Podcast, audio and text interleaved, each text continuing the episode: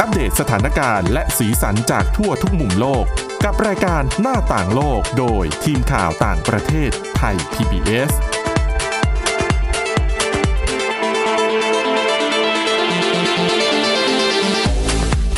สวัสดีค่ะ ต้อนรับคุณผู้ฟังเข้าสู่รายการหน้าต่างโลกนะคะ มาอัปเดตสถานการณ์ แล้วก็สีสันจากทั่วทุกมุมโลกกับทีมข่าวต่างประเทศไทย PBS ค่ะ วันนี้ก็อยู่กับพวกเราเช่นเคยนะคะ เป็นตัวแทนของทีมข่าวต่างประเทศนั่นเอง คุณวินิษฐาจิตกรี แล้วก็ดิฉันทิพย์ตะวันเทยระนัยพงค์ค่ะ สวัสดีค่ะ ค่ะก็มาเจอกับพวกเราทุกวันจันทร์ถึงวันศุกร์เลยเนาะแล้วเราก็จะรวบรวมเรื่องราวที่น่าสนใจจากทั่วโลกมาฝากกัน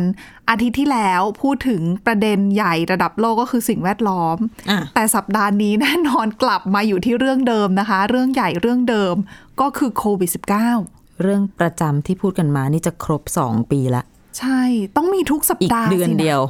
โอ้คือเป็นเหตุการณ์ที่ไม่เกิดมุมโลกนี้ ก็ไปเกิดอีกมุมโลกหนึ่งนะคะ สถานการณ์ก็คือดีขึ้น คือบางพื้นที่ดีขึ้น และก็จะมีบางพื้นที่แย่ลง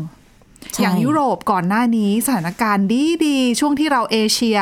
เริ่มระบาดหนักๆ ตอนนี้ยุโรปก็ โอ้โห ไม่อยากจะพูด ขอยืม หนัก คำ มาก ของรัฐมนตรีเยอรมนีบอกว่าเป็นการระบาดในหมู่คนที่ยังไม่ฉีดวัคซีน ซึ่งคำเนี้ย เราอาจจะเคยได้ยินสมัย ก่อนหน้านี้ไม่กี่เดือนที่เกิดขึ้นสถานการณ์ที่เกิดขึ้นในสหรัฐอเมริกานะ อืม ใช่ คือช่วงก่อนหน้าเนี้ยไม่กี่เดือนเองอะสหรัฐก็เจอสถานการณ์แบบเดียวกับเยอรมนีคือ เกิดการระบาดในกลุ่มคนที่ยังไม่ได้ฉีดวัคซีน ค่ะ อืม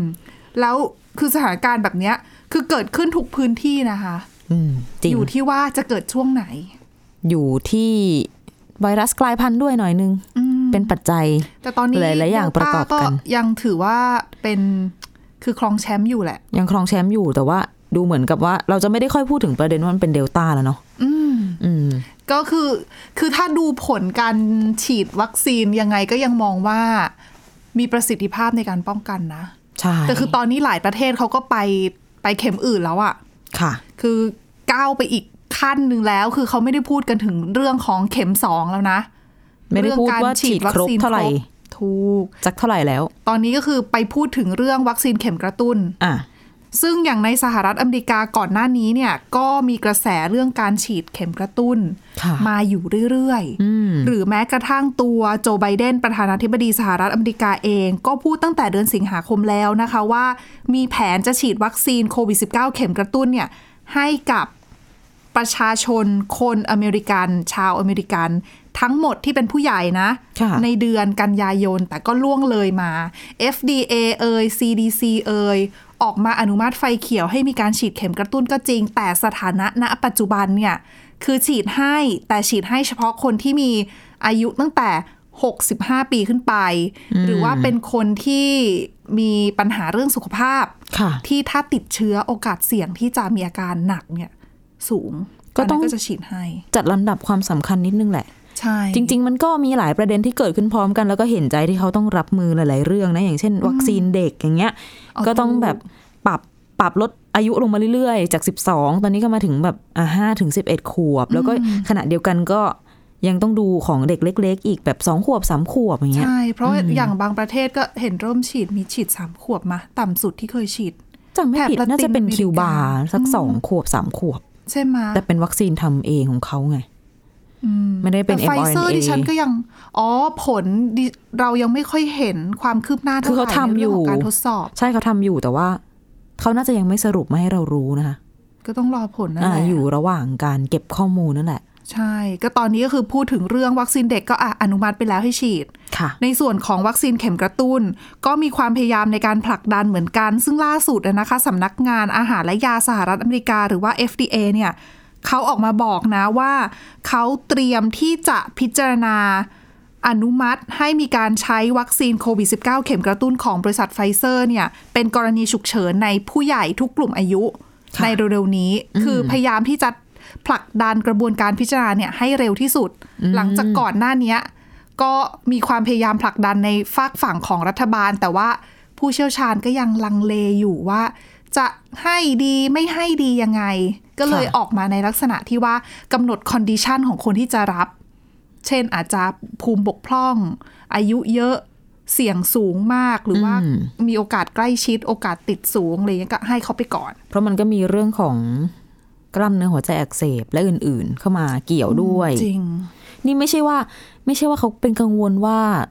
เรื่องของความเหลื่อมล้ำทางวัคซีนอะไรอย่างนี้นะ ดิฉันว่าวัคซีนเขาพอนะ ใช่ เออเขาไม่ได้มีปัญหาวัคซีนไม่พออะ ถูก ปัญหาของเขาก็คือนั่นแหละเรื่องของการเข้าถึง เพราะว่าเขาฉีดไปเยอะบางทีด้วยความที่เขาเป็นอะมองง่าย ๆ หลายประเทศก็มองว่าเขาเป็นพี่ใหญ่อะ ใช่ แล้วถ้าเขาโอ้โหในขณะที่ประเทศที่ยากจนยังยังเข้าถึงเข้าไม่ถึงวัคซีนอย่างเงี้ยแล้วเขาไปแบบล้ำหน้าเยอะๆมากเนี่ยอ่าภาพลักษณ์อาจจะดูไม่ค่อยดีหรือเปล่า อันนี้ก็บางคนอาจจะตั้งคำถามได้ แต่จริงๆอู้เรื่องนี้คุยกันยาวนะ เรื่องความเหลื่อมล้ำของวัคซีนเนี่ย โอ้ใช่ มาก คือพูพูดยังไงก็พูดไม่จบนะ แล้วแก้ปัญหานี่ยากจริง คง ๆคือแก้มาเป็นปีแล้วก็ ดิ ยั ฉั ง นว่าแก้ไม่ได้อะ อืม เลยจุดนั้นมาแล้ว อ่ะนะต่อกันเรื่องการอนุมัติก็นั่นแหละ FDA ก็บอกว่าเดี๋ยวจะเร่งกระบวนการอนุมัติให้ โดยเร็วที่สุดอะนะคะ ซึ่งสื่อบางสำนักอย่างหนังสือพิมพ์นิวยอร์กไทมส์เนี่ยเขาบอกว่า ประเมินคิดว่า FDA น่าจะพิจารณาไฟเขียวเนี่ยภายในวันนี้แหละ ตามเวลาในสหรัฐอเมริกา อืม อย่างเร็วที่สุดนะคือวันนี้ตามเวลาสหรัฐ ค่ะ เพราะว่าเขาบอกว่าเดี๋ยววันศุกร์ก็คือวันพรุ่งนี้ ศูนย์ควบคุมและป้องกันโรคสหรัฐอเมริกาหรือว่า CDC คือคณะผู้เชี่ยวชาญที่ปรึกษาของเขาเนี่ย เตรียมหารือการเพื่อพิจารณาขยายคุณสมบัติของคนที่จะรับวัคซีนเข็มกระตุ้นได้คือ การทำงานในเรื่องของการอนุมัติยาอนุมัติวัคซีนในสหรัฐเนี่ยกระบวนการเขาจะค่อนข้างเหมือนซับซ้อนนิดนึงอะ ค่ะ ่ะไม่ใช่แค่หน่วยงานใดหน่วยงานหนึ่งอนุมัติปั๊บฉีดได้เลย เวลาเราบอกว่าไฟเขียวเนี่ยต้องดูด้วยนะว่าไฟเขียวคือตัวหน่วยงานหรือว่าตัวที่ปรึกษา อ่ะถูก แล้วก็จากคณะกรรมการแรกไปอีกหน่วยงานหนึ่ง ใช่ อีก แล้วก็อีกหน่วยงานหนึ่งก็มีที่ปรึกษาอีก เออ ต้องอ่านกันให้ดีอันเนี่ย ถูกต้องดังนั้นเนี่ยเห็นข่าวคล้ายๆเดิมออกมา ไม่เว้นแต่ละวันเนี่ยอย่าเพิ่งเข้าใจ อย่า ว่าเป็ เพิ่ น งเบื่อ ข่าว เรา เดิม โอเค เออเพราะจริงๆ แล้วคือมันเป็นการอนุมัติจากคนละหน่วยงานคือ FDA อนุมัติเสร็จ ไม่ใช่ว่า FDA อนุมัติให้ฉีดได้ แล้วฉีดได้เลย ไม่ใช่นะคะ ค่ะ ต้องไปผ่าน CDC ก่อน CDC ถึงจะอนุมัติว่าคุณสมบัติของคนที่จะเข้าไปรับเนี่ยคือใครได้บ้าง เอาง่ายๆ ก็คือเหมือน FDA อนุมัติตัวผลิตภัณฑ์ ถูก ว่าปลอดภัย ส่วน CDC จะเป็นคนบอกว่าต้องใช้ยังไงให้มันเหมาะ ใช่ อืม ดังนั้นเนี่ยอ่ะก็ต้องรอฟังก็ภายในคาดว่าภายในสัปดาห์นี้แหละ น่าจะได้เห็นผล ว่าจะให้ฉีดทุกคนหรือเปล่า แต่ดูทรงแล้วก็น่าจะผ่านนะ ดิฉันว่า น่าจะเป็นอย่างนั้นนะ เพราะว่าถ้าเกิดเป้าหมายคือการสร้างภูมิคุ้มกันหมู่ อ่า ก็ต้อง ถูก เป็นอย่างนั้นแหละ ใช่แล้วก็โดยเฉพาะมีคนสำคัญในวงการจัดการกับโควิด -19 ในสหรัฐเนี่ยออกมาแสดงจุดยืนแบบนี้ด้วยคือ คนนั้นคือแอนโทนีเฟลชี ค่ะ ชื่อนี้ไม่มีใครไม่รู้จักนะ อืม เออคือโด่งดังมาตั้งแต่สมัย ประธานาธิบดีโดนัลด์ทรัมป์ละ ค่ะ ที่ไปฉะกันซะ โอ้โห เป็นคู่ ไม่ ป ไว้ รับ หน้าเลยนะ เป็นคู่ปรับแหละ เอออไม่ไว้หน้าจริง ๆ คือตีกันในเรื่องของโควิด -19 เรื่องของวัคซีนนะคะ ล่าสุดเนี่ยเขาก็แอนโทนีเฟลชีเขาก็ออกมาบอกว่าตัวเขาเนี่ย มองว่าในท้ายที่สุดแล้วนะ เจ้าโควิด -19 เนี่ย เดิมที่เป็นวิกฤตการแพร่ระบาด คือเป็นวิกฤตด้านสาธารณสุขระดับโลกเนี่ย ค่ะ เขาคาดว่าเดี๋ยวโควิด -19 จากเดิมเป็นวิกฤตจะกลายเป็นโรคประจำถิ่น ก็คือเป็นโรคธรรมดาเหมือนไข้หวัดใหญ่ที่จะมาทุกฤดูหนาวอะไรแบบนี้ ใช่ โดยเขาบอกว่าสิ่งที่จะทำให้โควิด -19 กลายเป็นโรคประจำถิ่นที่มีอยู่ แต่เราไม่ต้องกังวล คือเรากำจัดมันไปไม่ได้หรอก แต่เราอยู่ร่วมกับมันได้ คือโรคประจำถิ่นเนี่ยลักษณะของเขาก็คือ มนุษย์เราจะรู้ว่าจะระบาดมาช่วงไหน จะคาดการณ์ได้ว่าจะมีคนติดเชื้อประมาณไหน ต้องใช้ยาประมาณไหน แล้วก็ที่สำคัญที่สุดก็คือจะไม่ได้ทำให้ระบบสาธารณสุขได้รับผลกระทบจนแบบรับมือไม่ได้ ถูกต้อง คือตรงข้าม ก็คือป กัระบเมินได้แหละ โรคระบาดทุกอย่างแหละ เออ ถือว่าควบคุมสถานการณ์ได้ ซึ่งเขาบอกว่าจะทำให้เป็นแบบนี้ได้เนี่ย แน่นอนว่าเครื่องมือสำคัญที่สุดคือเรื่องของวัคซีน แล้วก็ หนึ่ง ภูมิคุ้มกันเนาะ ใช่ คือ 1 ต้องยกระดับการฉีดวัคซีน คือคนที่ยังไม่ได้ฉีดให้ไปฉีดซะ ซึ่งตอนนี้เราก็เห็นแล้วกับการที่สหรัฐอเมริกาบังคับฉีดวัคซีน แหมอันนี้ก็เป็นเป็นประเด็นอีก อืม ถูก นอกจากบังคับฉีดวัคซีนเสร็จก็เลยมาอยู่ที่เรื่องของวัคซีนเข็มกระตุ้นที่จะต้อง ฉีดเข้าไปเรื่อยๆอะ อืม กระตุ้นภูมิคุ้มกันให้กับคน ดังนั้นเนี่ยถ้า ค่ะ คนมีภูมิคุ้มกัน มีภูมิต้านทานต่อโควิด -19 แล้วเนี่ย แน่นอนว่าเจ้าโควิดมันก็ไม่ได้อาจจะไม่ได้น่ากลัวเท่ากับคนที่ไม่ได้มีการสร้างภูมิเลย อืม อืม ดังนั้นนะคะก็นะโควิด -19 ในสหรัฐก็ดูแล้ว ค่อนข้างที่จะโอเคสถานการณ์ คือถ้ามองตามการวิเคราะห์ของผู้เชี่ยวชาญหลาย ๆ คนก็ตรงกับที่หมอเฟลชีพูดนั่นแหละ คือประมาณปีหน้าเนี่ย ทุกอย่างมันจะค่อย ๆ เบาลงเบาลงแล้วเริ่มคุมได้ แต่ไม่ได้หมายความว่าเป็นอย่างนี้ทุกประเทศ เอาถูก แต่ที่จะ ไม่แต่ ประเทศที่ ประเด็น จะไป คือ ได้ จะ เนี่ย มีได้คือต้องคุณต้องฉีดวัคซีนเยอะพอไง แล้วก็ต้องมีภูมิคุ้มกันธรรมชาติประกอบกันด้วย ซึ่งนั่นก็คือลักษณะของสิ่งที่สหรัฐอะเป็น เพราะว่าคนติดเชื้อก็มี เย เย อะ อะ ใช่ ทั้งที่รู้ที่ตัวเลขที่รู้ก็เยอะ ตัวเลขที่ไม่รู้ก็อีกเยอะ ซึ่งสถานการณ์ตอนนี้ในสหรัฐก็แทบจะเป็นปกติแล้วนะที่ฉันเห็น คือตอนนี้อย่างเอ่อบางพื้นที่เนี่ยอนุญาตให้ถอดหน้ากากในในที่ร่มได้แล้วอะ่ะ อ๋อ คือก่อนหน้านี้อ่ะโอเค คุณถอดหน้ากากได้ถ้าคุณอยู่พื้นที่สาธารณะคือคือถ้าคุณอยู่ข้างนอกอะเอาด อ่า อ เดินข้างนอกก็ไม่ต้องใส่แล้ว เออแต่แบบในอาคารบางทีก็คุณต้องป้องกันนิดนึง อืม แต่ตอนนี้ในสหรัฐหลาย ๆ เมืองก็อนุญาตแล้วก็ ถ้าคุณฉีดแล้วคุณก็ใช้ชีวิตตามปกติ ก็ค่อนข้างที่จะ มัน แบ ก็ บ ต้องจูงใจกันด้วยแหละ สมมติว่าถ้าไม่ให้ถอดหน้ากากก็ต้องใส่กันเหมือนเดิมดิฉันว่าคนก็ไม่ไปฉี ดอ่ะ แหมก็เดี๋ยวเดี๋ยวจะมียาไง เตรียมใช้ยาต่อ ฝากความหวังไว้ที่ยา เออ แล้วก็สืบเนื่องจากการที่วัคซีนเนี่ย ต้องฉีดกันเยอะ ฉีดกันทั่วโลก แน่นอนว่าเรื่องของผลกำไรของบริษัทผู้ผลิตผู้พัฒนาวัคซีนเนี่ย เติบโตเป็นดอกเห็ดนะคะ เพิ่มขึ้นอย่างก้าวกระโดดเลยทีเดียว ยิ่งกว่าดอกเห็ดอีกนะ จริงเหรอ ดูตัวเลข เยอะขนาดไหน ตกใจเหมือนกันนะคะ อืม มีเครือข่ายที่เขาทำงานขับเคลื่อนเรื่องการเข้าถึงวัคซีนนะคะ ค่ะ ชื่อว่า People's Vaccine Alliance ก็จะมีหน่วยงานย่อยๆ ต่างๆ ที่เราคุ้นๆชื่อเป็นอยู่ในเครือข่ายนี้ด้วย แปลไทยว่าเป็นกลุ่มพันธมิตรวัคซีนเพื่อประชาชนก็แล้วกัน ประชาชนทั่วโลกเลยนะ ค่ะ ก็คือกลุ่มเนี้ยเขาคือทางไฟเซอร์อะไรต่างๆ เนี่ยเขาออกเอ่อเป็นรายงานประจำไตรมาสแต่ละไตรมาสแล้วก็เตรียมคาดการณ์ของปีนี้เพราะว่ามันเหลืออีกไม่กี่เดือนแล้วเนาะจะหมดปีก็เลยออกตัวเลขกันมา ค่ะ รายได้สุทธิเท่าไหร่ ดิฉันคาด กำไรเท่าหไหวั ร่ งมากเลยอะ อะไรยังไง เพราะว่าขายไปทั่วโลกนะ อืมแล้วเดี๋ยวดิฉันจะเล่าให้ฟังว่ามันมีไม่ใช่แค่ของไฟเซอร์ด้วย BioNTech Moderna AstraZeneca Johnson Johnson มาครบเลย เดี๋ยวแจ้งตัวเลขให้ฟัง โอ้น่าสนใจมากนะคะว่าเขาจะทำกำไรกันเยอะขนาดไหนในช่วงของ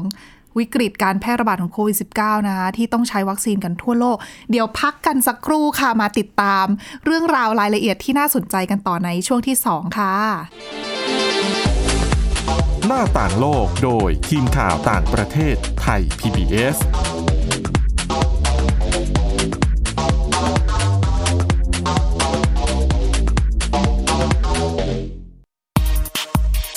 เพราะวิทยาศาสตร์อยู่รอบตัวเรา มีเรื่องราวให้ค้นหาอีกมากมาย เทคโนโลยีใหม่ ๆ เกิดขึ้นรวดเร็ว ทำให้เราต้องก้าวตามให้ทัน อัปเดตเรื่องราวทางวิทยาศาสตร์ เทคโนโลยี และนวัตกรรม ที่จะทำให้คุณทันโลก กับรายการ s c i e n t e c h ทุกวันจันทร์ถึงวันศุกร์ทางไทย PBS Radio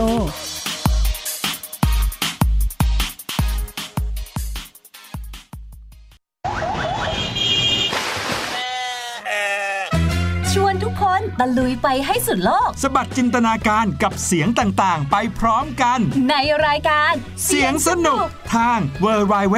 t h a i p b s p o d c a s t c o m และแอปพลิเคชันไทย PBS Podcast แล้วเจ เจ อ อ กั กัน น นะ นะ ค ค รั รับ บ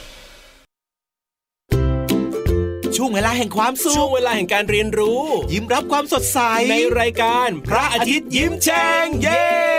พี่เหลือมตัวยาวลายสวยใจดี พี่รับตัวโยงสูงโปร่งคอยาว พี่วานตัวใหญ่พุงป่องพ้นน้ำปู พี่โลมาที่แสนจะน่ารักแล้วก็ใจดี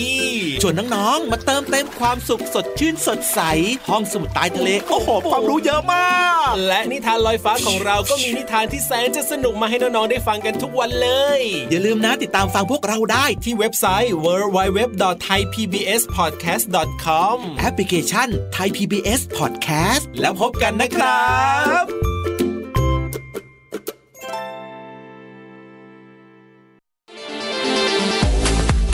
หน้าต่างโลกโดยทีมข่าวต่างประเทศไทย PBS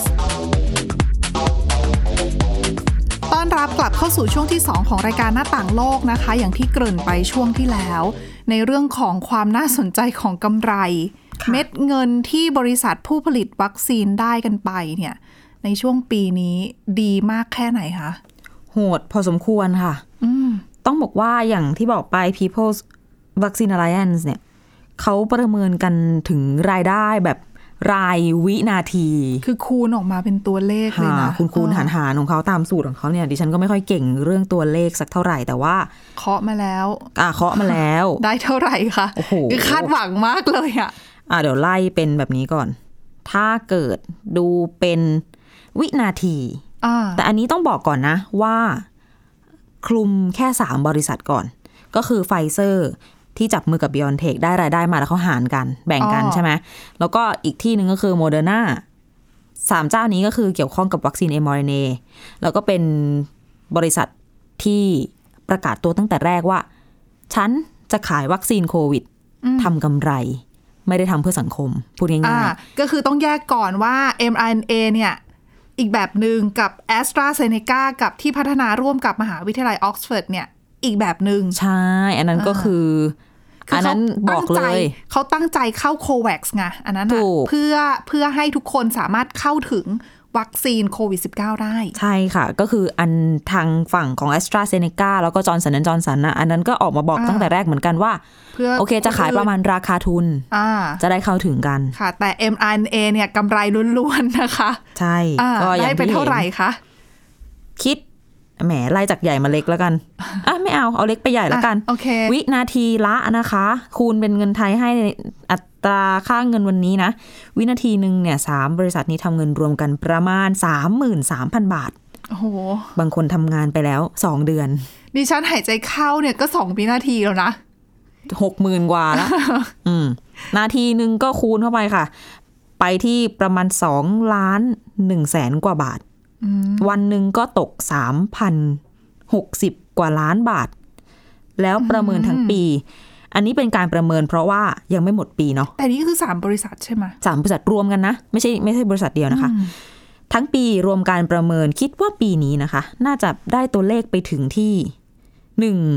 ล้านหนึ่งแสนล้านบาท โอ้โห ก็เลยกลายเป็นต้องพาดหัวว่า โอ้โห บริษัทยานี่ฟันกำไรวัคซีนโควิดนาทีหนึ่ง เท่าไหร่อ่ะสามพันล้านเออโหดมากนะคะ ซึ่งตรงนี้เนี่ย กลุ่มที่เคลื่อนไหวทางวัคซีนเขาก็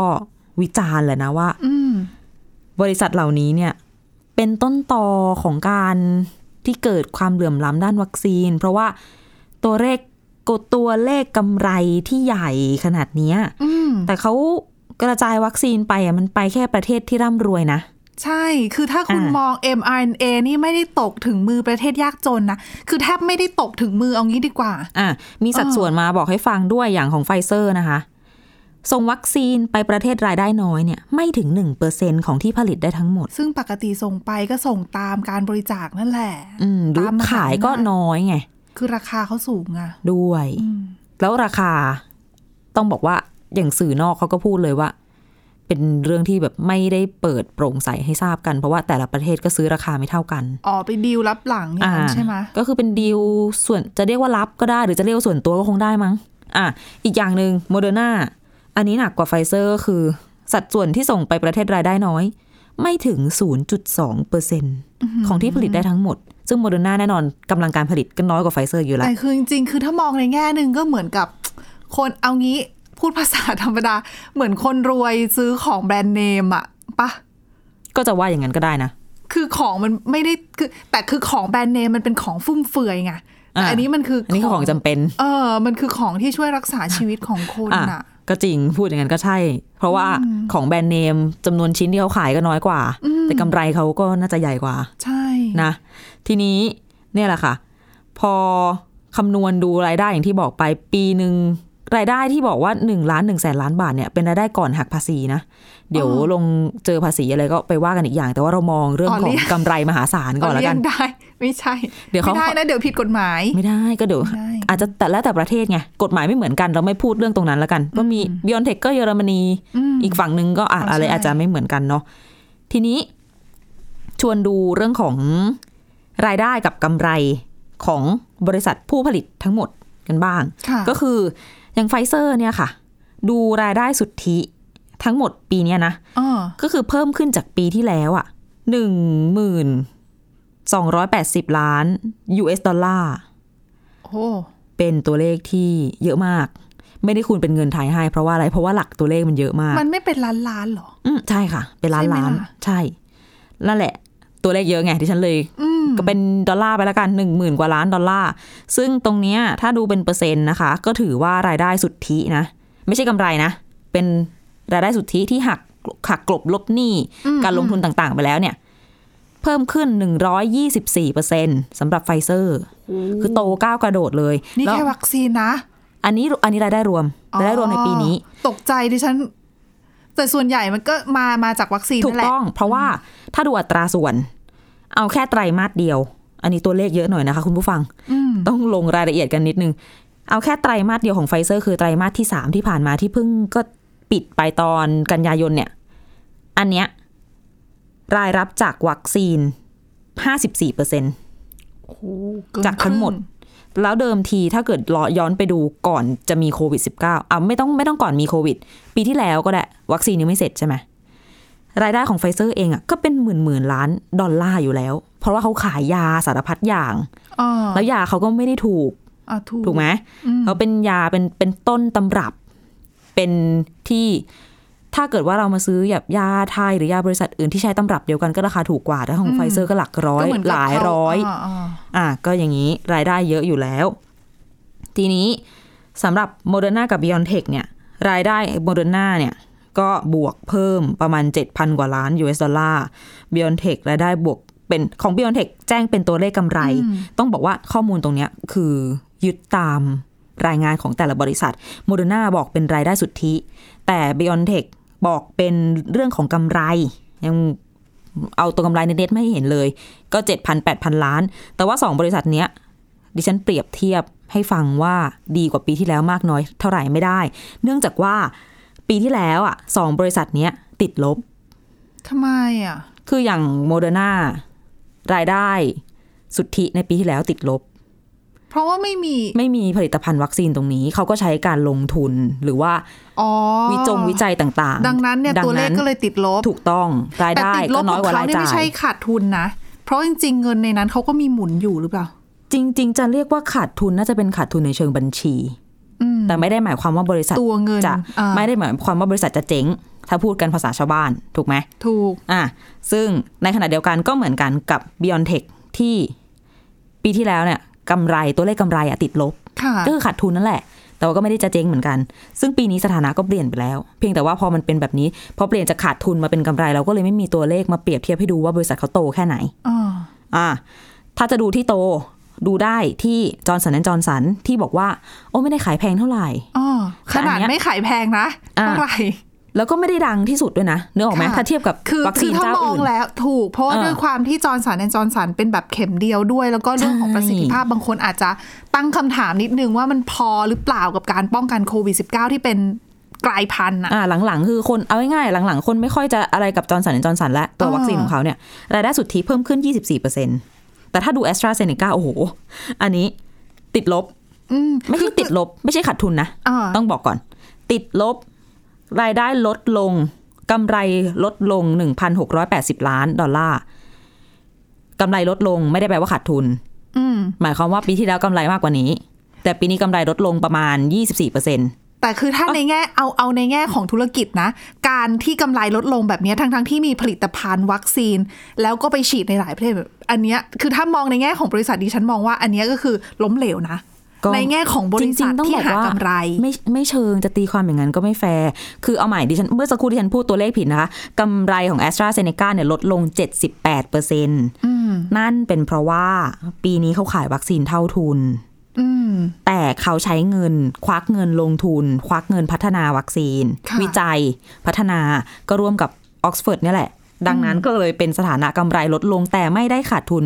ไม่ได้ตัวแดง อืม ซึ่งสัปดาห์ที่แล้วเขาประกาศออกมาแล้วว่า โอเค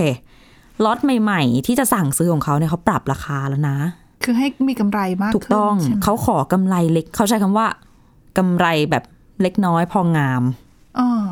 ไม่งั้นคือในแง่ของบริษัทยาเขาก็จะไม่มีทุนไปต่อในการพัฒนาต่อยอด ด้วย ผลิตภัณฑ์ของเขาอะเพราะว่า ใช่ พวกนี้ต้องใช้เม็ดเงินสูงมากอะนะคะ ซึ่ง